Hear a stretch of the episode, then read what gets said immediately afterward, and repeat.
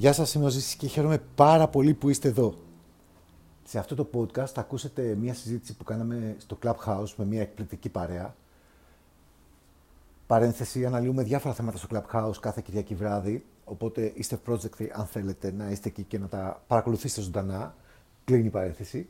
Σχετικά με το Black Friday και πώς μπορεί κάποιος να προετοιμαστεί κατάλληλα, είτε έχει κάποιο δικό του site blog, είτε δεν έχει.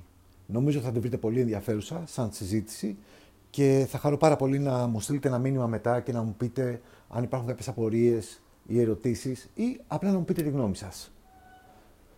Πάμε να δούμε τι έγινε στο room στο Clubhouse.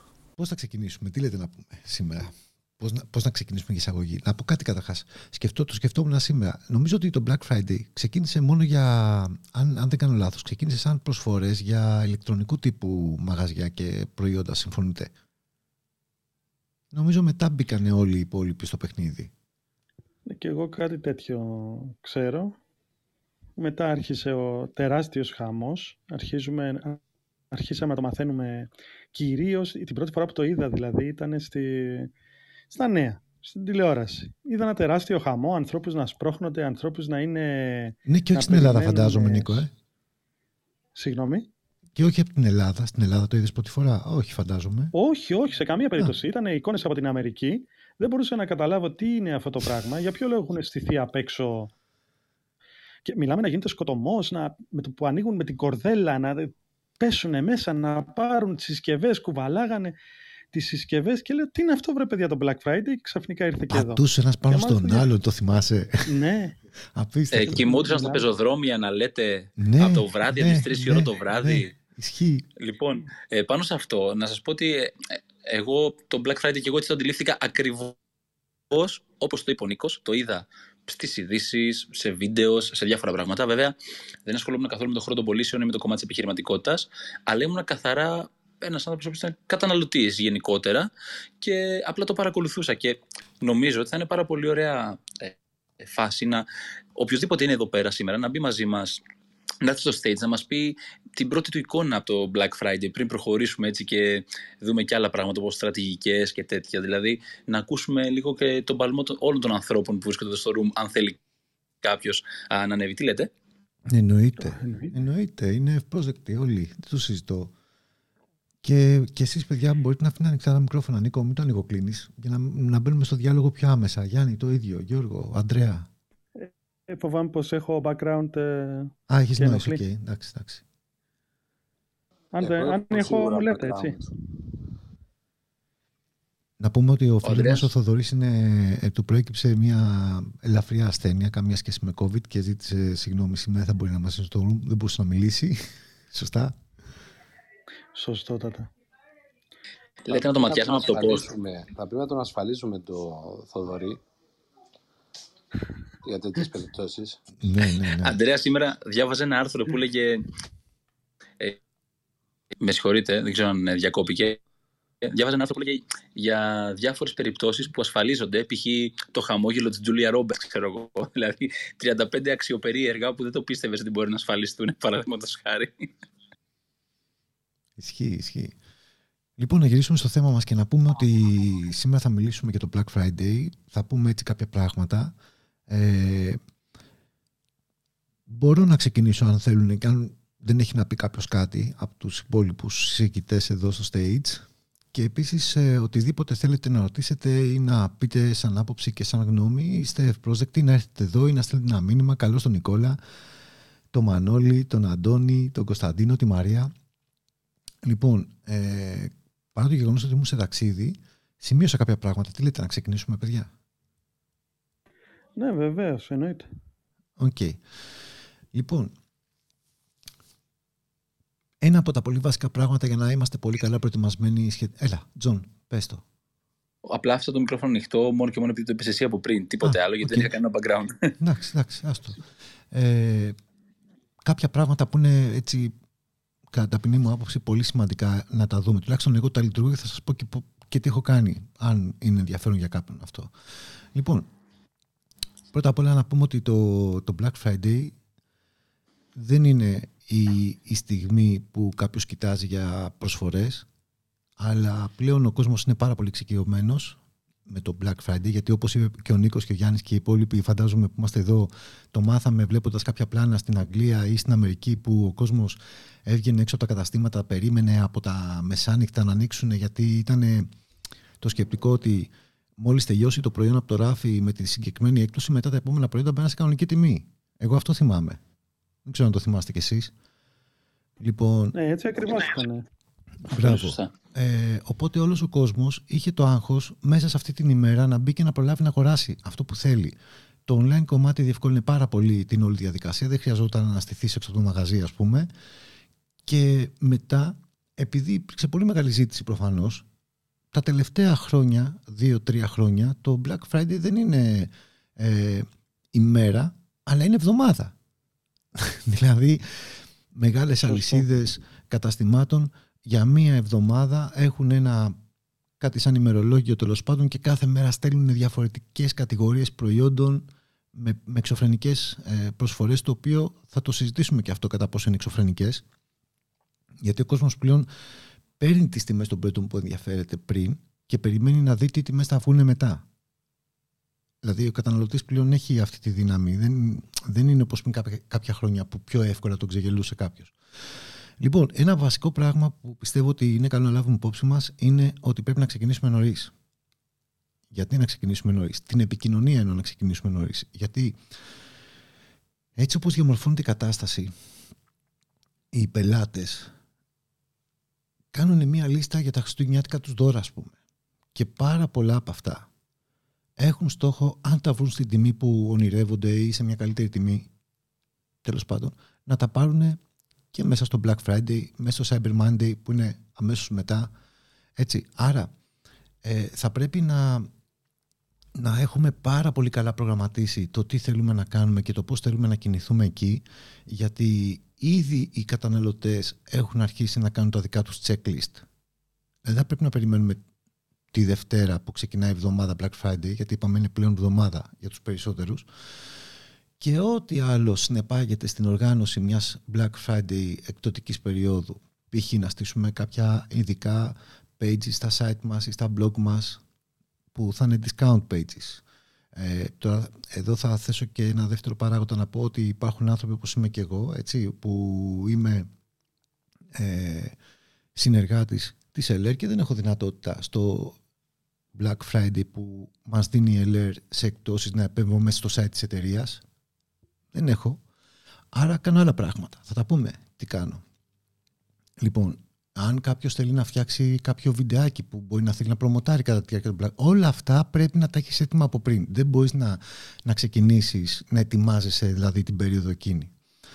Ένα δεύτερο πολύ σημαντικό κομμάτι για όποιους έχουν δικά τους site ή blogs είναι να τσεκάρουμε λίγο τις ταχύτητες που τρέχουν τα site μας και τα blog μας γιατί κάθε plugin που προσθέτουμε, κάθε λειτουργία που προσθέτουμε πάνω σε ένα site που μπορεί να έχουμε φτιάξει ε, είτε γιατί γίνονται κάποια αυτόματα updates είτε γιατί αν τα έχουμε αφήσει να γίνονται αυτόματα ενώ είτε γιατί μπορεί να έχει βαρύνει μέσα στο gallery του το site μας για χίλιους δυο λόγους. Ένα site ή ένα blog μπορεί να έχει πολύ αργό response, πολύ, πολύ έτσι, μεγάλη καθυστέρηση με αποτέλεσμα αν δεν ανοίγει εύκολα, μπορεί να οδηγήσουμε κάποιον στο site μας για να δει την προσφορά μας μέσα από ένα teaser ή από μια διαφήμιση ή από οτιδήποτε άλλο, αλλά να φύγει γιατί αργεί να ανοίξει. Νομίζω ότι όλοι μας, σε όλους μας έχει τύχει αυτό να μπαίνουμε κάπου να δούμε κάτι και επειδή αργεί να ανοίξει να φύγουμε ας πούμε έτσι. Άρα θα έλεγα ότι το να τσεκάρουμε λίγο το site μας είναι μια διαδικασία πάρα πολύ εύκολη αλλά θα πρέπει να φροντίσουμε να είναι όσο γίνεται πιο εύκολο και πιο γρήγορο στη φόρτωσή του. Υπάρχουν ειδικά εργαλεία που το μετράνε αυτό και plugins και μέσα από την Google με διάφορους τρόπους γίνεται. Ένα τρίτο κομμάτι που πιστεύω είναι πολύ ενδιαφέρον επίσης είναι το κατά πόσο είναι δυνατή και σωστή η περιγραφή του προϊόντος.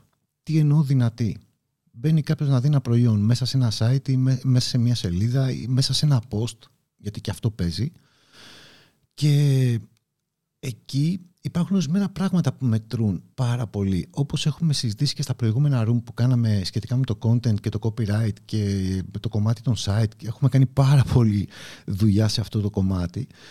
Ε, είναι πάρα πολύ σημαντικό να μπορέσουμε να μην δώσουμε μια απλή περιγραφή προϊόντος σύμφωνα ε, με ένα εξειδικευμένο κοινό, αλλά επειδή μιλάμε για μια περίοδο που μπορεί να προσγειωθούν πάνω στο site μας και άνθρωποι που έχουν ένα ενδιαφέρον για το προϊόν χωρίς να είναι ειδικοί, καλό θα ήταν να είναι λίγο πιο ευρεία η περιγραφή του, να μπορεί να καταλάβει δηλαδή πιο εύκολα και κάποιος που δεν έχει τόσο πολλές γνώσεις πάνω στο κομμάτι που αφορά το συγκεκριμένο προϊόν και φυσικά να μπορέσουμε να το βαφτίσουμε ή να, να, να, να δώσουμε με ένα στίγμα λίγο συναισθήματος.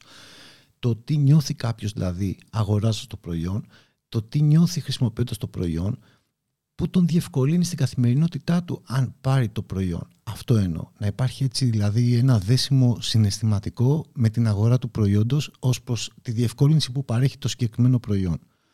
Η υπηρεσία. Έτσι. Ε, να πω επίσης εδώ ότι υπάρχουν ε, μέσα στα site μας η δυνατότητα ή μέσα στα κείμενά μας, αν γράφουμε στα social κάτι, ε, η δυνατότητα να δημιουργήσουμε την αίσθηση του κατεπήγοντος. Γιατί ξέρουμε ότι το κοινό βομβαρδίζεται σε αυτή την εβδομάδα από πάρα πολλά mails και μπορούμε να δημιουργήσουμε μια πολύ ωραία αίσθηση ότι η προσφορά αυτή είναι παράδειγμα limited time για περιορισμένο χρονικό διάστημα, όπως και είναι, έτσι, γιατί για τη συγκεκριμένη περίοδο βγαίνουν κάποια πρώτες προσφορά σε πολύ συγκεκριμένα χρονικά διαστήματα και σας λέω, έχω δει διάφορα πράγματα να συμβαίνουν σαν εμπορική πολιτική σε διάφορες εταιρείες. Άλλες εταιρείες έχουν κάθε μέρα ένα ημερολόγιο το οποίο το γυρίζουν ανάλογα με, το, με τα προϊόντα, αν έχουν πάρα πολλά προϊόντα. Άλλες εταιρείες ε, κάνουν διάφορα πράγματα. Να μην καθυστερώ τώρα. Το συζητάμε μετά, αν θέλετε. Μία άλλη τεχνική είναι να γράφουμε επάνω στην περιγραφή ότι έχει μείνει μόνο ένα ή έχουν μείνει λίγα ή να γράφουμε ότι ε, αυτό το προϊόν έχει πολύ μεγάλη πώληση, πολύ μεγάλη ταχύτητα στην πώληση. Παράδειγμα, ότι φεύγει πάρα πολύ γρήγορα. Ένα ταχυκίνητο προϊόν, πάρ το τώρα για να το προλάβεις, κάπως έτσι. Ο καθένας θα βρει πώς θα το γράψει, ανάλογα το προϊόν, τι, τι, γιατί μιλάμε. Αλλά σίγουρα μπορούμε να δημιουργήσουμε μια αίσθηση κατεπήγοντος για να βοηθήσουμε τον αναγνώστη να πάρει την απόφαση να το αγοράσει έτσι, να, το, να, το, να, το, να, να μπει στη διαδικασία να μπει στο e μας και να το πάρει. Πάντως, γενικότερα, να πω ότι διάβαζα μία έρευνα νωρίτερα που έλεγε το εξής, ότι 7 στους 10 ε, πελάτες νιώθουν μία βεβαιότητα όταν βρίσκονται σε μία φάση να αγοράσουν κάτι. Η αβεβαιότητα μπορεί να έχει κάνει με το προϊόν, δεν ξέρουν αν είναι σίγουρα αυτό που ψάχνουν, ή δεν ξέρουν αν το χρειάζονται τόσο πολύ όσο εκείνοι ε, νιώθουν εκείνη τη στιγμή. Οπότε εκεί, σε εκείνη τη φάση, ένα πολύ ωραίο κείμενο που εξηγεί τα, τα ωφέλη από τη χρήση του συγκεκριμένου προϊόντος βοηθάει πάρα πολύ στο να αποφασίσει τελικά να το αγοράσει κάποιος. Άρα, θέλω να καταλάβετε το εξής η περιγραφή ενός προϊόντος δεν χρειάζεται να είναι μόνο τεχνική, ειδικά τα προϊόντα τα οποία φτιάχνονται σε σελίδες με βάση το Black Friday ή οποιοδήποτε άλλου τύπου τέτοιες προσφορές. Εντάξει. Πάμε να δούμε ένα άλλο κομμάτι που έχει να κάνει με τις εκτόσεις. Για τους περισσότερους καταναλωτές υπάρχει η αίσθηση ότι θα βρουν τουλάχιστον, μάλλον να μην το πω εγώ, να ρωτήσω την παρέα εδώ, για να μην μιλάω και μόνος μου ποιο είναι το ποσοστό της έκπτωσης που πιστεύετε ότι θα βρείτε σε ένα προϊόν που σας ενδιαφέρει κατά τη διάρκεια του Black Friday, τουλάχιστον; Πείτε, ανοίξτε μικρόφωνα και πείτε. Όποιος θέλει. Τουλάχιστον 20%. 25%. Έχεις πέσει μέσα στην έρευνα, ρε φίλε. Είναι απίστευτο. Αυτό, αυτό ακριβώς λέει και η έρευνα. Ότι οι, οι περισσότεροι καταναλωτές ε, έχουν την αίσθηση ότι τουλάχιστον θα βρουν ένα 20% off στο προϊόν το οποίο τους ενδιαφέρει. Οπότε, αν κάποιος ή κάποια επιχείρηση ή κάποιος ανεξάρτητος συνεργάτης που κάνει affiliate όπως είμαστε εμείς θέλει να είναι λίγο πιο ε, ανταγωνιστικός αλλά δεν μπορεί να επηρεάσει την τιμή για χίλιους δύο λόγους είτε λόγω κόστους του προϊόντος ή οτιδήποτε άλλο εκεί μπορεί να κάνει μια δική του, ένα δικό του επιπλέον δώρο στον άνθρωπο που θα αγοράσει το συγκεκριμένο προϊόν. Το οποίο μπορεί να είναι άσχετο με το προϊόν, αλλά χρήσιμο επίσης ή να κουμπώνει σαν υπηρεσία μαζί με το προϊόν, έτσι. Ε, άρα, για να είμαστε ανταγωνιστικοί, δεν μετράει μόνο το ποσοστό της έκπτωσης που βάζουμε στο προϊόν μας, αλλά και τι επιπλέον μπορούμε να παρέχουμε, αν μπορούμε να παρέχουμε. Έτσι ώστε να ξεχωρίσουμε από τον ανταγωνισμό και να κάνουμε λίγο πιο γλυκιά την, την πώληση. Πάντως, για όποιους φτιάχνουν κάποια site δικά τους ή κάποιες σελίδες δικές τους που στοχεύουν στη συγκεκριμένη περίοδο, μπορούν να κάνουν δύο πράγματα. Πρώτα απ' όλα, το κομμάτι, θα μας πει και η Βίλμα αν μπορεί να μιλήσει, δεν ξέρω, ε, το κομμάτι των εκπτώσεων θα πρέπει να είναι πολύ ξεκάθαρο και να φαίνεται στο homepage. Δηλαδή, όταν μπαίνει ένας άνθρωπος, είτε επειδή έχει δει ένα ad ή επειδή έχει δει ένα link και έχει πατήσει, by the way, θα το πω και λίγο πιο κάτω, η νέα δυνατότητα του Instagram, παιδιά, να μπορεί ο καθένας να βάλει ένα link στα stories του είναι απίστευτη. Το έχω δοκιμάσει, το δοκίμασα, δουλεύει πάρα πολύ δυνατά και σας προτείνω ανεπιφύλακτα να το χρησιμοποιήσετε. Όταν λοιπόν κάποιος μπει μέσα σε ένα δικό σας blog ή site ή οτιδήποτε και ψάχνει να βρει τις προσφορές, θα πρέπει, αν δεν βγει κατευθείαν σε σελίδα προσφορών, θα πρέπει στο homepage, εκεί που προσγειώνεται δηλαδή, θα πρέπει να είναι ξεκάθαρο το πού μπορεί να βρει τις προσφορές. Δεν θα πρέπει να κουραστεί δηλαδή για να τις βρει. Και δεύτερον, καλό θα ήταν να μπορέσουμε να δημιουργήσουμε μια επιπλέον έτσι, ένα προβληματισμό για το αν θα το αφήσει ή θα φύγει, αν θα, το, αν θα ψωνίσει ή όχι, να προσθέσουμε όσοι έχουν τη δυνατότητα γιατί έχουν δικό τους διαχειριστικό εργαλείο ένα, μια αντίστροφη μέτρηση. Και αυτό υπάρχει σε διάφορες μορφές επίσης. Ένα μπάνερ αντίστροφης μέτρησης πάντα βοηθάει. Δηλαδή σε πόσο καιρό λύγει η συγκεκριμένη προσφορά η οποία μετράει. Και επειδή για να μπορείς να λειτουργήσεις με αυτό το κομμάτι θα πρέπει να φαίνεται αντίστροφη μέτρηση, ας μην είναι μόνο οι μέρες, π.χ. σε λίγη σε δύο μέρες η προσφορά, καλύτερα να είναι σε ώρες και λεπτά και να φαίνεται, ο, να φαίνεται ότι γυρίζει προς τα πίσω το counter ας πούμε. Τώρα, ένα άλλο κομμάτι είναι το κομμάτι του cross-selling. Όταν θα έχουμε την ευκαιρία να βρεθούμε με κάποιον ή να έρθει κάποιος σε επαφή με, με, με, μια δική μας προσφορά, μπορούμε, και είναι πάρα πολύ καλή στιγμή αυτή, να του δημιουργήσουμε ε, την αίσθηση ή να του κάνουμε την πρόταση σε εισαγωγικά με κάτι το οποίο ταιριάζει πάρα πολύ με την αγορά του. Π.χ. παίρνει κάποιος ένα ρολόι, ένα smartwatch π.χ και μπορεί πάρα πολύ εύκολα να σκεφτεί αν υπάρχει προστασία οθόνης για το smartwatch. Έτσι. Ένας πολύ ωραίος παίκτης σε αυτό το πράγμα, θα έλεγα κορυφαίος στον κόσμο, είναι η Amazon. Αν κάποιος μπει στην Amazon και ψάξει ένα προϊόν, ακριβώς από κάτω βγάζει τι είδαν επίσης οι πελάτες που είδαν το δικό σου προϊόν που κοιτάζεις εκείνη τη στιγμή. Δίνοντας πάρα πολλές ωραίες προτάσεις συμπληρωματικές. Και πολλές φορές όσες τουλάχιστον εγώ έχω μπει και έχω ψάξει πράγματα, επειδή πάω στοχευμένα και κοιτάζω ορισμένα πράγματα που με ενδιαφέρουν, πολλές φορές δεν είχα, δεν είχα σκεφτεί ποτέ αυτά που μου βγάζει από κάτω σαν ε, επιπλέον είτε εργαλεία, είτε καλώδια, είτε ξέρω εγώ, μικρόφωνα, είτε διάφορα τέτοιου τύπου που κοιτάζω πάρα πολύ στο Amazon. Και πραγματικά έχω, έχω επενδύσει χρόνο και έχω αγοράσει και πράγματα γιατί το έχω δει εκεί. Γιατί σκεπτόμενος το τι θα χρησιμοποιήσω π.χ. και πώς θα χρησιμοποιήσω ένα μικρόφωνο, είμαι σίγουρος ότι θα ήθελα και ένα. Δεν θυμάμαι πώς λέγονται αυτά τα πιαστράκια που βάζεις στα λαβαγέρια όταν μιλάς. Ξέρετε, αυτά τα μικρόφωνα που μπαίνουν στα πουκάμισα ή στα t-shirt και έχουν κάποια κλειψάκια. Υπάρχουν διάφορα είδη από αυτά τα clips, ας πούμε. Μπορεί να κάνει ε, ένα ευρώ ή πέντε ευρώ ή δύο ευρώ, αλλά αν δεν το έχεις, δεν μπορείς να κάνεις τη δουλειά σου. Έτσι. Και επειδή έρχονται απ' έξω και αργούν, βλέποντας το εκεί, λες: Α το πάρω, γιατί αν το χρειαστώ, δεν μπορώ να περιμένω πέντε μέρες να έρθει. Πρέπει να κάνω τη δουλειά που θέλω. Έτσι, να, το βίντεο π.χ. Άρα το κομμάτι του cross-selling έχει να κάνει με όποιον έχει δικό του διαχειριστικό εργαλείο, ξαναλέω, και μπορεί ο ίδιος να δημιουργήσει κάτι αντίστοιχο με το τι έχουν δει οι υπόλοιποι πελάτες που έχουν κοιτάξει το συγκεκριμένο προϊόν και να υπάρχουν κάποιες προτάσεις από κάτω.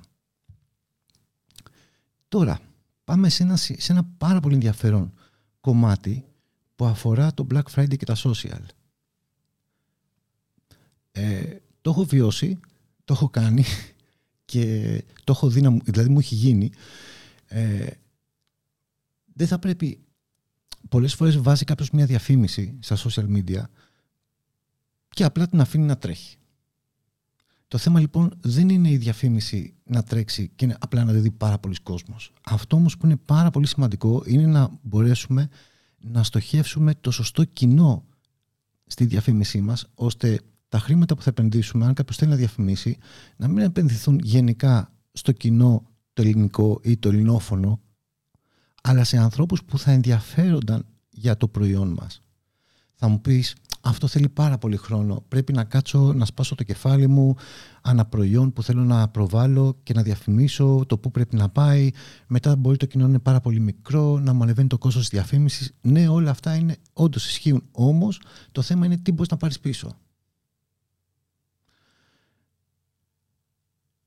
Ένα άλλο κομμάτι, το οποίο επίσης μετράει στο κομμάτι της διαφήμισης ακόμα, δεν έχω φύγει από εκεί, είναι τα hashtags. Ειδικά αν κάποιος κάνει κάτι ε, στο Instagram που παίζουν πάρα πολύ μεγάλο ρόλο, ακόμα και σε ε, post τα οποία μπορεί να μπουν σε ad, μπορούν κάποια ε, hashtags να λειτουργήσουν, να συνεργαστούν, να το πω έτσι, με τη διαφήμιση που θα κάνουμε. Οπότε, αν ξέρουμε ότι το κοινό στο οποίο απευθυνόμαστε, ε, ας πούμε εμείς τώρα έχουμε μια εξαιρετική προσφορά σε ένα μηχάνημα επιστημονικής τεχνολογίας που αφορά το καθαρισμό προσώπου. Άρα θα έψαχνα να βρω τα πιο διάσημα hashtags που αφορούν το, τη συγκεκριμένη βιομηχανία. Έτσι. Και θα έβαζα κάποια hashtags αν έκανα ένα ad για, τη, για το συγκεκριμένο, ε, τη συγκεκριμένη προσφορά που έχουμε, γιατί θα, δεν, δεν θα κατεύθυναν τα hashtags στη διαφήμιση, αλλά θα συνεργαζόταν σε ένα πολύ ικανοποιητικό βαθμό. Για να κλείσω και να μην ε, καθυστερώ, δεν ξέρω, έχω κουράσει, πας μου δώσει κάποιος ένα feedback, ξέρω εγώ. Όχι, σε καμία περίπτωση. Τι είναι, γιατί να έχεις κουράσει; Προσπαθώ, προσπαθώ να... Ναι. Συγγνώμη, αλλά αυτός είναι ο σκοπός. Δεν ε, ακούω απορία. Ξέρεις, άμα δεν ακούω απορία, είναι σαν να κάνεις μονόλογο και είναι λίγο δύσκολο αυτό. λοιπόν, okay. Νομίζω ότι ο κόσμος που είναι σήμερα μαζί μας παίρνει πράγματα. Μακάρι. Πάντα παίρνει τις Κυριακές. Και σήμερα θα πάρει αυτά τα οποία να πάρει Ωραία. και θα τα βάλει σε εφαρμογή αν θέλει. Ωραία. Ένα άλλο κομμάτι που είναι επίσης κομμάτι του πώς θα διαχειριστούμε το Black Friday και οποιαδήποτε άλλη γιορτή των προσφορών, έτσι το ονομάζω, είναι το κομμάτι του email marketing. Εδώ θέλω να μιλήσω λίγα και να πούμε κάποια πράγματα. Είχαμε πει και με το Θοδωρή στο, σε ένα προηγούμενο room για το email marketing και το πόσο σημαντικό είναι. Το αγγίξαμε λίγο, δεν το πήγαμε σε πολύ βάθος. Ε, όμως ε, το email marketing παραμένει ένας από τους πολύ πολύ βασικούς τρόπους επικοινωνίας με το κοινό μας. Έτσι. Μπορεί κάποιος άνθρωπος που ακούει τώρα εδώ και ειδικά π.χ. αν είναι συνεργάτης μας, λέω ένα παράδειγμα, έτσι, ενώ αν είναι στην ΕΛΕΡ γενικά, όχι στο team το δικό μας, να μου πει: Εγώ δεν έχω email ή δεν έχω κάποια λίστα email. Ποτέ δεν είναι αργά να λειτουργήσεις και να δημιουργήσεις μια λίστα με email των πελατών σου. Έχεις κάποιους πελάτες, σίγουρα έχεις. Βρες τα email και δημιούργησε ένα, ένα γκρουπάκι. Υπάρχουν πάρα πολλές εφαρμογές που σου επιτρέπουν να το κάνεις αυτό μπορεί να χρειαστεί να επενδύσεις λίγο χρόνο να μάθεις πώς, αλλά όταν το μάθεις, αποκτάς ένα skill που είναι πάρα πολύ βασικό επάνω στο κομμάτι της επικοινωνίας των πελατών, γιατί το email marketing ανοίγει την επικοινωνία, φτάνει ένα μήνυμα πολύ προσωπικό στο δικό σου ε, πελάτη και αυτή είναι μια λίστα που αξίζει τον κόπο πάρα πολύ να την, ε, να την ανανεώνεις και να φροντίζεις να την μεγαλώνεις με τον καιρό. Μία μελέτη επίσης που είδα, γιατί το ψάξα λίγο, λέει ότι πάνω από το 25% των Black Fridays προσφορών ξεκινά μέσω email marketing. Δηλαδή τι σημαίνει αυτό παιδιά; Ενώ μπορεί μια εταιρεία να μην έχει βγάλει στο site, στο site κάτι, να στέλνει στους συγκεκριμένους πελάτες ανταμείβοντάς τους ουσιαστικά για το loyalty, ανταμείβοντάς τους για το, για, για το πόσο πιστοί παραμένουν και βρίσκονται σε αυτή τη, τη λίστα και βλέπουν ότι ανοίγουν τα email οι εταιρείες, ανοίγουν τα email οι πελάτες, κάνουν κλικ. Βέβαια δεν, είναι, δεν ανοίγουν όλοι έτσι. Αλλά είναι πολύ σημαντικό προνόμιο να έχεις επικοινωνία με, με τους πιστούς σου πελάτες. Οπότε τι κάνουν κάποιες εταιρείες, αθόρυβα στέλνουν κάποιες προσφορές και σε μένα έχει γίνει και γίνεται αυτή τη στιγμή, αυτή την εποχή που μιλάμε, από κάποιες εταιρείες που συνεργάζομαι έτσι. Αθόρυβα, ενώ που είμαι πελάτης, αθόρυβα, ε, χωρίς να το δημοσιεύουν κάπου, προσφορές που ισχύουν για μία μέρα, για δύο μέρες. Δηλαδή έχουν ξεκινήσει ήδη το Black Friday, αυτό θέλω να πω, χωρίς να έχει επισημοποιηθεί πουθενά, μέσω ενός email marketing campaign. Έτσι.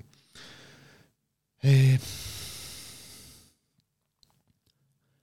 Σε σχέση τώρα με το συγκεκριμένο χρονικό περιθώριο του, των ημερών του Black Friday, αυτό που έχει νόημα είναι αν έχω κάποια λίστα πελατών μου, αν δεν έχω, μπορώ τώρα να ξεκινήσω, προλαβαίνω να ξεκινήσω και να φτιάξω κάτι τέτοιο, να μπω στη διαδικασία να δω λίγο το εικαστικό κομμάτι, να προετοιμάσω τις φωτογραφίες μου, να προετοιμάσω, θα μου πει κάποιος που είναι συνεργάτης Όπως είμαι και εγώ, τη LR έτσι. Μα δεν ξέρω, ακόμα δεν ξέρω η LR τι θα βγάλει. Σίγουρα θα βγάλει κάτι. Okay. Μπορείς όμως να κάνεις μια προετοιμασία και απλά να κουμπώσεις το εικαστικό κομμάτι της LR σε οτιδήποτε άλλο έχεις φτιάξει. Μπορείς να γράψεις κάποια κείμενα, να έχεις έτοιμα τα κείμενά σου. Δηλαδή, έχεις το χρόνο να διαβάσεις και να προετοιμάσεις πάρα πολύ καλά οποιαδήποτε κείμενα θέλεις να στείλεις σε ένα email campaign των πελατών σου πριν πατήσεις το κουμπί για να φύγει το mail. Και όσο πιο καλά το διαβάσεις και όσο πιο καλά το προετοιμάσεις και όσο πιο καλές είναι οι εικόνες και όσο πιο καλή είναι η τίτλη που είναι αμέσως επόμενο πράγμα που θα συζητήσουμε, τόσο πιο μεγάλες πιθανότητες έχεις οι άνθρωποι που θα διαβάσουν το email να κάνουν κλικ και να μπουν να δουν την προσφορά σου. Άρα λοιπόν, τι κρατάμε από το κομμάτι του mail, ε, κρατάμε ότι ουσιαστικά το 25% των των Black Friday προσφορών ξεκινά σιωπηλά μέσα από το email marketing. Έτσι. Και αυτό έχει να κάνει με, κυρίως ξεκινάει δηλαδή από τους πιστούς πελάτες η κάθε εταιρεία τους δικούς της. Τώρα, επειδή μιλήσαμε και για το κομμάτι του email marketing, αλλά και για το κομμάτι των posts στα social media, αλλά και για τα ads που μπορεί κάποιος να χρησιμοποιήσει για να τραβήξει κόσμο επάνω στο προϊόν του, αυτό που παίζει πάρα πολύ μεγάλο ρόλο είναι οι τίτλοι, οι επικεφαλίδες και ειδικά στο email marketing, σε όποιον στέλνει email δηλαδή σε πελάτες, το, το τι θα γράψει το email επάνω, ε, σαν τίτλο, σαν επικεφαλίδα, είναι πάρα πολύ σημαντικό. Δεν το συζητώ ότι δεν θα πρέπει ποτέ να φύγει email. Τουλάχιστον ο δικός μου υπολογιστής, όταν πάω να στείλω ένα email και δεν έχω βάλει θέμα, subject, δεν με αφήνει να το στείλω. Μου λέει σίγουρα να το στείλεις σε κενό. Έτσι. Σίγουρα πρέπει να έχει subject το email. Ε, αλλά πέρα από αυτό θα πρέπει να είναι όσο γίνεται πιο προσωπικό. Και μάλιστα θα σας πω ότι σε μια παλαιότερη συζήτηση, παλαιότερη συζήτηση είχα πει το εξής ότι ζούμε μια τρελή εποχή που μπορείς να δημιουργήσεις μια αυτοματοποιημένη αλλά προσωποποιημένη επικοινωνία σήμερα. Δηλαδή μπορεί μια εταιρεία να σου στέλνει, μια μεγάλη εταιρεία, να σου, π.χ. Amazon, να σου στέλνει ένα email που να γράφει το όνομά σου και να λες μα ποιος έχει κάτσει και έχει γράψει το όνομά μου προσωπικά, έτσι, και αυτό να, να, έχει, να έχει πάρει στην εταιρεία σχεδόν τίποτα σε χρόνο για να το κάνει. Αν λοιπόν κάποιος αφιερώσει λίγο χρόνο να κάνει προσωποποιημένη την. Εγώ, όταν ξεκίνησα το δικό μου email marketing, χρόνια πριν, καθόμουν και έστελνα προσωπικά το μήνυμα στον καθένα. Το ίδιο κείμενο, άλλαζα όμως κάποια πράγματα μέσα στο email για να φαίνεται ότι το έχω γράψει αποκλειστικά και μόνο για εκείνον όσο πιο προσωπικό είναι το μήνυμα, τόσο πιο μεγάλες οι πιθανότητες να ανοίξουν το email και να το διαβάσουν οι άνθρωποι στους οποίους το στέλνουμε. ένα πάρα πολύ σημαντικό, αν μπορεί, αν κάποιος έχει μια μικρή βάση ή ξέρει να το κάνει αυτό, ένα πολύ έξυπνο είναι να βάλουμε στην επικεφαλίδα στο θέμα του mail το όνομα του ανθρώπου στον οποίο στέλνουμε το email. Αν, μια, αν κάποιος έχει, αυτό είναι το καλό των ανθρώπων που χτίζουν τη δουλειά τους για να τη μεγαλώσουν. Ότι δεν έχουν τόσο μεγάλο database, οπότε μπορούν να κάνουν τους ήδη υπάρχοντες λίγους πελάτες που έχουν να αισθάνονται πολύ ξεχωριστοί, πολύ διαφορετικοί. Να λάβει, να λάβει κάποιος ένα email που να μην είναι, ξετίνει σαν το copy-paste που στέλνουμε στις γιορτές για χρόνια πολλά. Δεν υπάρχει νομίζω πιο άσχημος τρόπος να στείλεις ευχές σε κάποιον από το να του στείλεις ένα copy-paste μήνυμα. Εγώ τουλάχιστον δεν απαντώ ποτέ σε copy-paste μηνύματα. Το ίδιο πράγμα αφορά και το email. Και ειδικά όταν μιλάμε για ένα campaign, έτσι, δηλαδή για μια καμπάνια που έχει στόχο κάποιες αγορές, κάποιο τζίρο. Όσο πιο προσωπικό είναι αυτό το κομμάτι, τόσο πιο μεγάλες πιθανότητες έχει να κερδίσουμε τον άνθρωπο αυτό ο οποίος θα διαβάσει το email μας.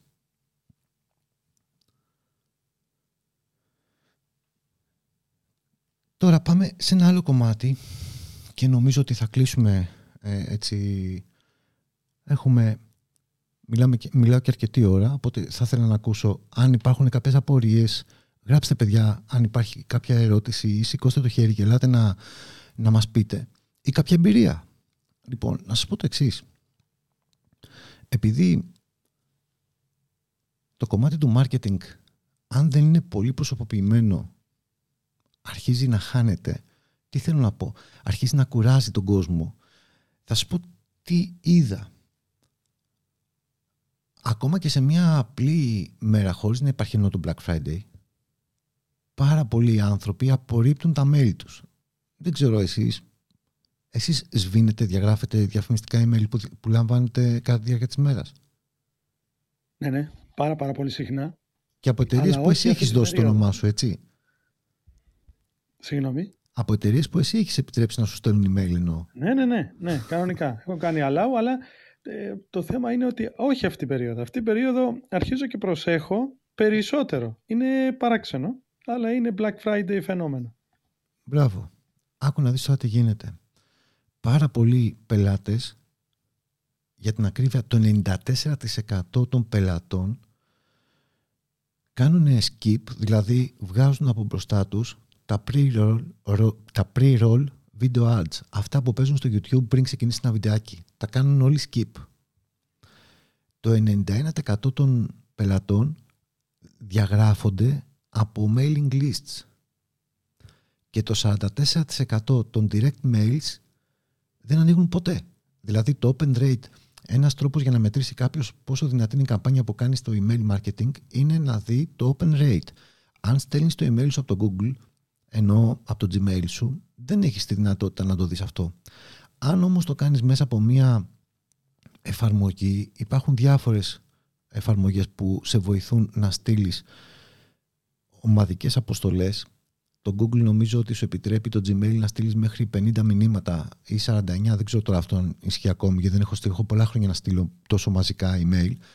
Οπότε ε, για να μην θεωρηθεί spam, αν έχεις να, στείλει πάνω, να στείλεις πάνω από 30, 40, 50 email, μπορείς να πας σε μια εφαρμογή, έχουν σχετικά μικρό, μικρό κόστος και εκεί να περάσεις όλες σου τις επαφές και από εκεί να στέλνεις οργανωμένα πλέον ένα campaign και τα πιο πολλές από αυτές τις μηχανές, τα application, σου δίνουν κάποια στατιστικά. Ένα από τα βασικά στατιστικά είναι το πόσοι άνοιξαν το email. Μπορεί να ακούγεται σε κάποιους παράξενο που το ακούνε τώρα εδώ αυτό, αλλά Πιστέψτε με παιδιά ότι όταν σας στέλνει ένα email κάποιος μπορεί να ξέρει αν το ανοίξατε.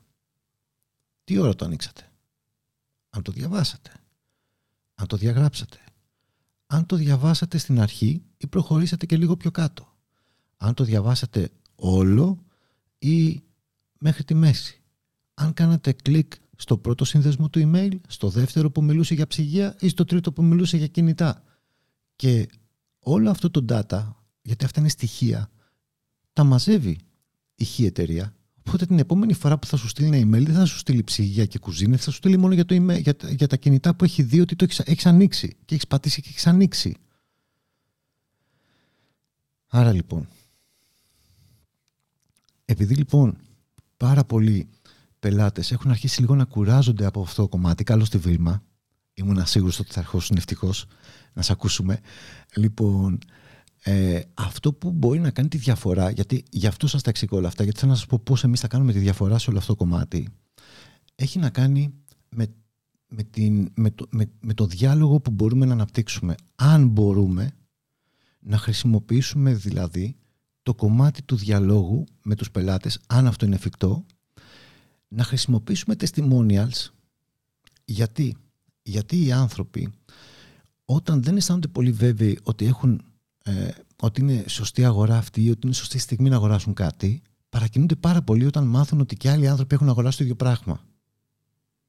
Άρα, αν μπορώ στο site μου, στο blog μου ή οπουδήποτε αλλού ή στα γκρουπάκια μου, αν έχω κάποια groups πελατών στα social media ή σε ένα καρουσέλ, δίνω τώρα ιδέες διάφορες, έτσι. Πέρα από το email marketing, αν μπορώ να αποδείξω ότι και άλλοι άνθρωποι αγοράζουν το προϊόν και είναι ευχαριστημένοι, τότε με αυτό το, στα stories μου, έτσι, τότε με αυτόν τον τρόπο εξακολουθώ να δημιουργώ ακόμη μεγαλύτερη παρακίνηση στους ανθρώπους που δεν αισθάνονται πολύ βέβαιοι αν το προϊόν δουλεύει προκειμένου να το αγοράσουν, να το κάνουν. Βίλμα. Καλησπέρα από μένα. Καλώς. Είμαστε πολύ καλά, εσύ; Καλά, δεν γίνεται να μιλάμε για email marketing και να μην σηκώ στο χέρι να, να πω και εγώ λίγο τα, κάποια πράγματα που θέλω να, να συμπληρώσω σε αυτά που είπες Ζήση. Ε, καταρχήν, ε, θα τονίσω πάλι την αναγκαιότητα να είμαστε σίγουροι ότι έχουμε πάρει την έγκριση ότι μπορούμε να χρησιμοποιήσουμε το email. Δηλαδή, μην πάρουμε ξαφνικά κάτι να δω τι email έχω στη λίστα μου και αρχίσω να στέλνω. Γιατί υπάρχει αυτό το, το λεγόμενο GDPR, η αρχή προστασίας σωστό, σωστό. δεδομένων από το 2018. Ε, Δύο-τρία πράγματα για το email marketing. Αυτό που είπες και εσύ ε, έχει να κάνει και από το στήσιμο και από το περιεχόμενο και από όλα. Ε, δύο software που χρησιμοποιώ εγώ και έχω ξεχωρίσει, δεν σημαίνει ότι είναι τα καλύτερα, απλά είναι μια καλή αρχή να ψάξει κάποιος. Είναι κάτι εντάξει το MailChimp ε, και το Creative Mail. Ε, για μένα το Creative Mail είναι πολύ πιο απλό και user-friendly, οπότε για κάποιον μπορεί να, το, να ξεκινήσει να το δει και υπάρχουν και free πακέτα που μέχρι νομίζω χίλια email να στέλνει κάποιος. Δηλαδή για αρχή είναι νομίζω πολύ καλό χωρίς να έχει κάποιο κόστος. Ε, αυτό που είπες έχει πάρα πολύ σημασία το να είναι προσωποποιημένο, να συμφωνούμε το όνομα. Ε, αυτά τα δύο software που σας ανέφερα έχει τρόπο να παίρνει αυτόματα το όνομα. Δεν χρειάζεται να το κάνουμε καν χειροκίνητα και manual. Ε, βέβαια, πολύ προσοχή στα ελληνικά ονόματα τα αντρικά. Δηλαδή, άμα είναι ζήσεις, μην λέμε Γεια σου ζήσεις. Ε, θα πρέπει εκεί να γίνει κάποια αλλαγή, να όχι το μέλλον να στείλετε Γεια σου ζήσεις, γιατί το έχω δει και αυτό. Και έχω... Γι' αυτό, γι αυτό είπα, γι αυτό είπα Βίλμα, ξέρεις, δεν ήθελα να μπω τόσο βαθιά. Ε, καλά κάνεις και ναι, μπαίνεις, αλλά δεν ήθελα να μπω σε τέτοια λεπτομέρεια, αλλά πολύ καλά κάνεις και μπαίνεις. Αλλά γι' αυτό είπα ότι ζούμε την εποχή της αυτο, αυτοματοποιημένης προσωποποίησης. Ε, Θέλει όμως ναι. αυτό λίγο μια διαδικασία. Δηλαδή πρέπει να μάθεις, να δεις πώς θα φύγει, πώς θα βάλεις το πεδίο. Θέλει λίγο διάβασμα αυτή η φάση. Αλλά όταν το μάθεις, είσαι miles away από τον επόμενο που δεν ξέρει. Ακριβώς. Και ένας ε, τρόπος για να μαζέψεις email.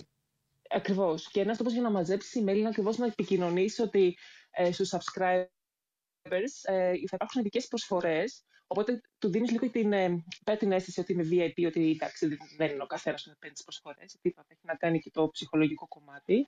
Ε, δίνεις ένα κίνητρο να, να, πάρει το, να πάρεις το email και θα στέλνεις πρώτο στην λίστα το email σου τις προσφορές και τις Black Friday και οποιασδήποτε προσφορές θέλεις να κάνεις. Έτσι, ο, ο χρήστη θα σου δώσει και πολύ πιο εύκολα το email, γιατί ως γνωστό, κανείς δεν σου δίνει κάτι χωρίς να πάρει κάτι ως αντάλλαγμα. Οπότε για να, να μεγαλώσεις και τη λίστα το email σου, ε, μπορείς να σου πείσει την Black Friday, όχι την εβδομάδα που τρέχει, νωρίτερα, ε, να πεις ότι ε, κάνε subscribe και θα λάβεις πρώτος ε, τις ε, προσφορές ή ειδικές ε, προσφορές, ειδικά για σένα και δεν ξέρω τι. Ε, ένας τρόπος να κινήσουμε και το ενδιαφέρον είναι και λίγο ε, ο πανικός, όχι πανικός, το λίγο γενικά, ε, την αίσθηση ότι τι θα πάθει μια κατα... καταστροφολογία, αλλά παρουσιασμένη με πολύ ευγενικό τρόπο, γιατί πολλοί παρακινούμαστε όχι με το τι έχω να κερδίσω, αλλά τι θα πάθω εισαγωγικά αν δεν το κάνω. Οπότε παίζουμε και με αυτό το... Το δεν μου αρέσει να χρησιμοποιώ τη λέξη. Το επίγον. Το... το επίγον να μην το χάσεις. Ε, Πρόσεξε μην το χάσεις, διότι... Ναι, δηλαδή μην χάσεις αυτό. Ή ε, πολλές φορές ένας τρόπος για να στείλουμε ένα email, πάλι, πάλι στο email, ε, είναι, ε, π.χ. θα έστειλα εγώ ένα email, ε, ζήσει, μη πάθεις αυτό που έπαθα εγώ. Οπότε θα πει ο Ζήσης, γιατί τι email είναι αυτό, κάτσε να διαβάσω, τι έπαθε η Δήλμα.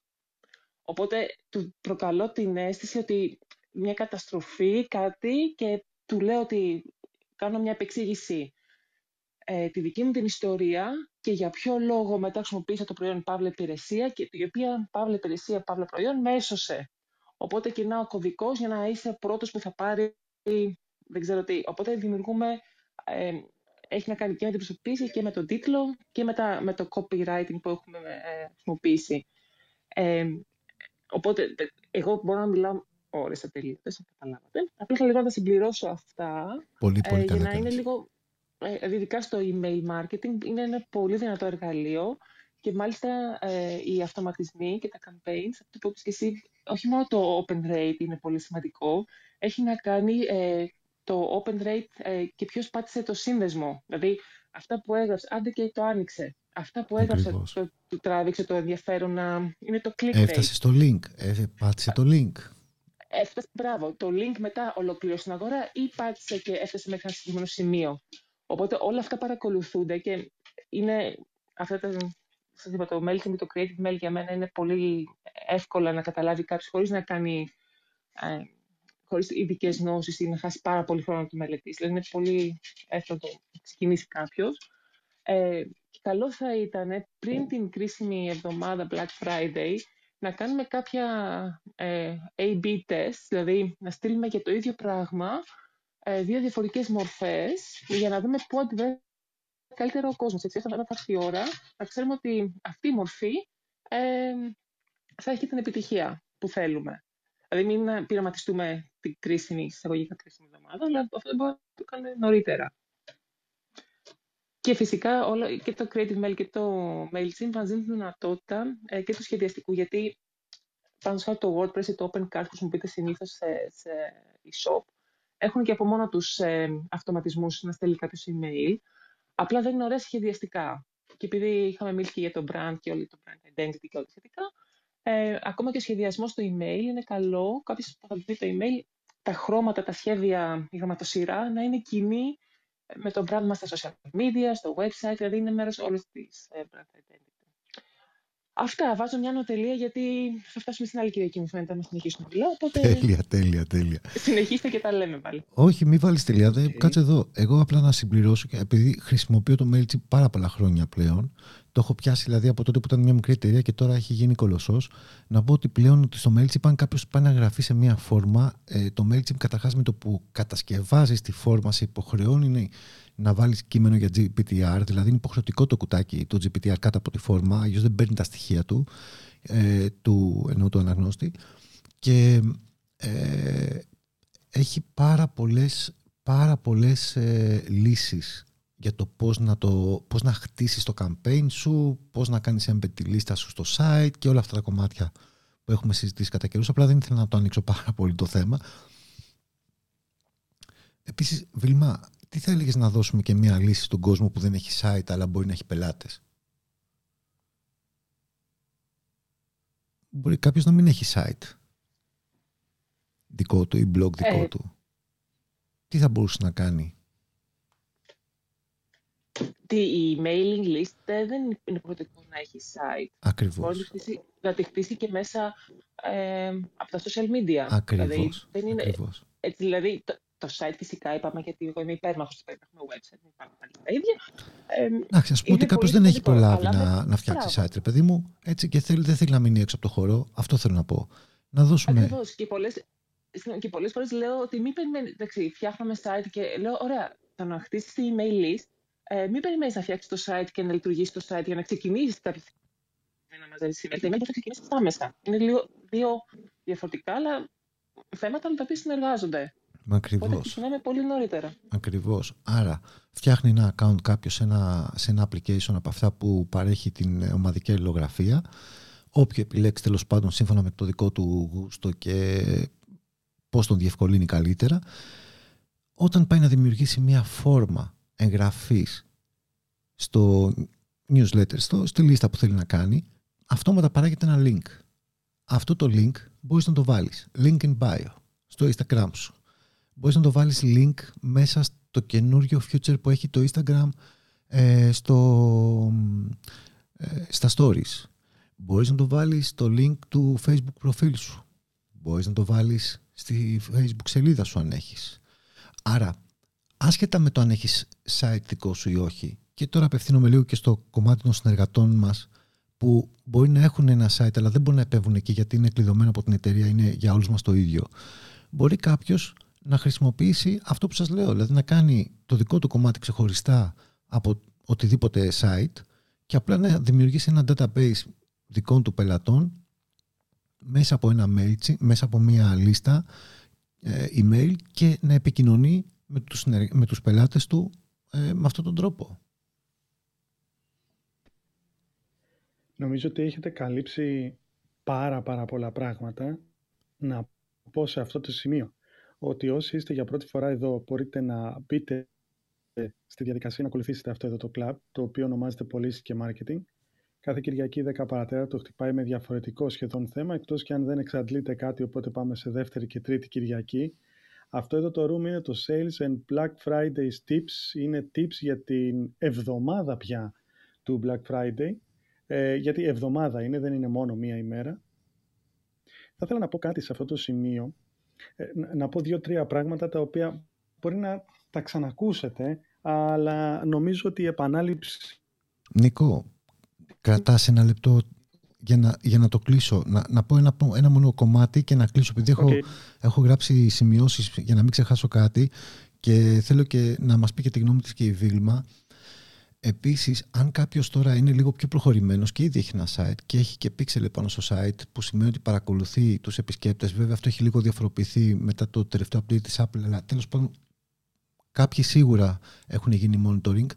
Ε, ή αν δεν έχει, μπορεί να βάλει pixel, οπότε να κάνει ένα retargeting στους ανθρώπους οι οποίοι έχουν επισκεφθεί το site του. Και αυτό είναι το τελευταίο κομμάτι που ήθελα να πω για να κλείσω όλο, όλο το σκεπτικό για το τι κινήσεις που μπορούμε να κάνουμε. Να κάνει ένα retargeting επάνω στους ανθρώπους που ήδη έχουν επισκεφτεί το site, δηλαδή να τους να τους ξαναβρει. Υπάρχει τρόπος που γίνεται αυτό. Ίσως με μια διαφορετική προσφορά, αν μπορεί να επηρεάσει, αν ο ίδιος μπορεί να δημιουργήσει μια προσφορά, ίσως με ένα δώρο που δεν θα έχουν οι άλλοι. Αλλά αυτό είναι επίσης ένας πολύ ωραίος τρόπος για να απευθυνθεί σε ένα άλλο κοινό το οποίο σε έχει γνωρίσει, σε έχει δει, σε ξέρει, αλλά δεν έχει αγοράσει από σένα. Σε έχει ψάξει, έχει ψάξει το προϊόν σου, έχει ψάξει εσένα, αλλά δεν έχει κάνει την κίνηση. Έτσι. Νίκο, Βίλμα, μας λες αν θες κάτι πάνω σε αυτό. Όχι, αυτό, για πάμε. Ε, αυτό που έχω απλά να πω ότι ε, το retargeting δεν έχει να κάνει μόνο με, με κόσμο που έχει μπει στο site και δεν έχει ψωνίσει είναι αυτό που πολλές φορές ε, σου έχει τύχει ότι μπαίνουμε, ψάχνουμε κάτι και μετά ξαφνικά πέφτουν μπροστά μας διαφημίσεις για, για το ίδιο προϊόν από διαφορετικές εταιρείες. Και λέμε με χαριτολογώντας καλά μας παρακολουθούν. Ε, οπότε, εντάξει, αυτό είναι ένα τεχνικό κομμάτι πώς στείλουμε ένα site ε, για να μπορούμε να χρησιμοποιήσουμε αυτές τις δυνατότητες και όλα αυτά έχουν να κάνουν τα λεγόμενα cookies που βλέπουμε στα site που λέει υποδοχή των cookies και τα σχετικά, αλλά δεν θα μπούμε τώρα στην ανάλυση λεπτομεριών.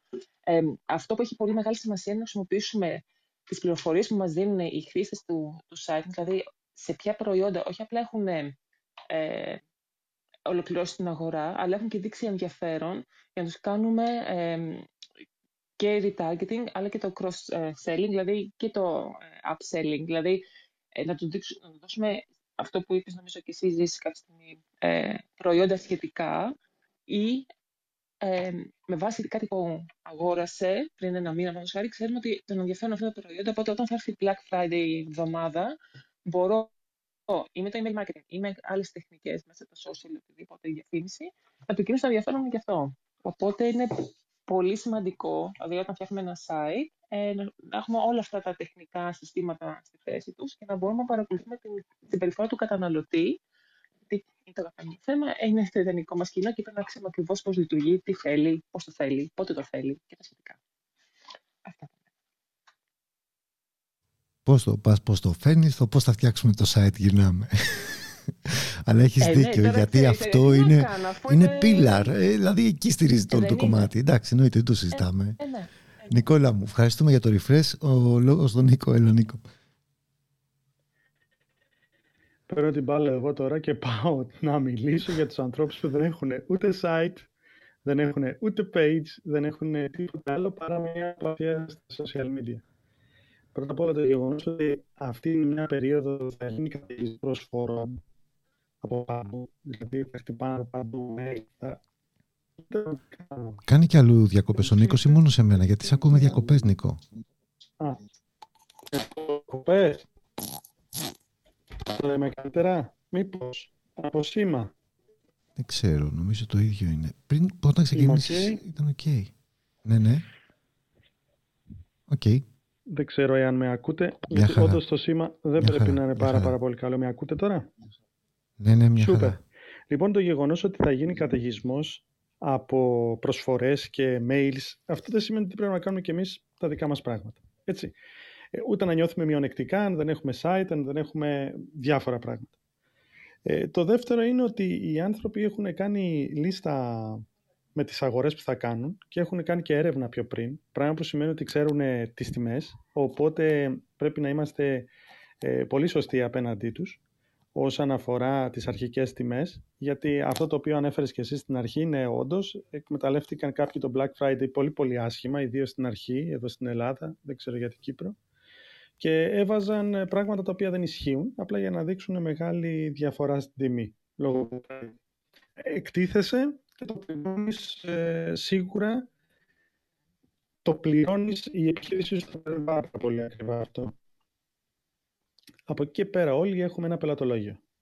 Από την ώρα που ε, ασχολούμαστε με τις πωλήσεις, σε οποιοδήποτε σημείο, σε οποιοδήποτε βαθμό, έχουμε ένα πελατολόγιο. Λοιπόν, το πελατολόγιο αυτό είναι δικό μας, είναι υπηρεσιακό στοιχείο και καλό είναι να κάνουμε ένα refresh τι γίνεται μέσα σε αυτό και να ε, πάρουμε αυτές τις μηχανές τις οποίες είπατε. Πραγματικά δεν ήξερα το Creative Mail. Για το MailChimp ναι, αλλά για το άλλο που είπες Βίλμα δεν το, δεν το ήξερα. Ευχαριστούμε για την ε, πληροφορία. Από εκεί και πέρα, όντως, παρότι ας πούμε ότι κάποιος δεν έχει ξεκινήσει να κάνει καμία ενέργεια και δεν έχει και πλάνο. Οκ, προλαβαίνει να κάνει το πλάνο του, να έχει ένα ημερολόγιο ενεργειών έτοιμο για πράγματα τα οποία θα κάνει. Επίσης, μπορεί και μόνος του, εμείς έχουμε τη χαρά λόγω του ότι συνεργαζόμαστε με αυτή την εταιρεία, την LR Health and Beauty, η οποία έχει σίγουρα βγάλει πρόγραμμα και έχει βγάλει ήδη και κατάλογο χριστουγεννιάτικο, ο οποίος είναι Black Friday κατάλογος τελείως, έτσι, με προσφορές.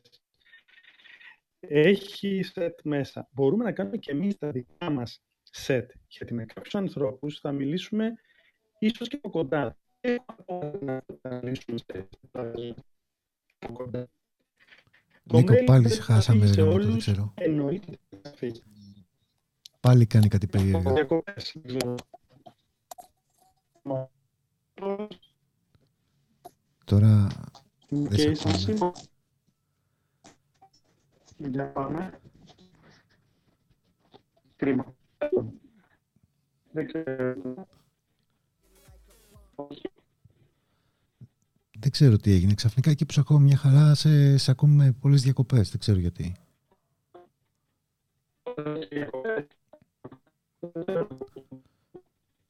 Ναι, σε ακούμε με διακοπές.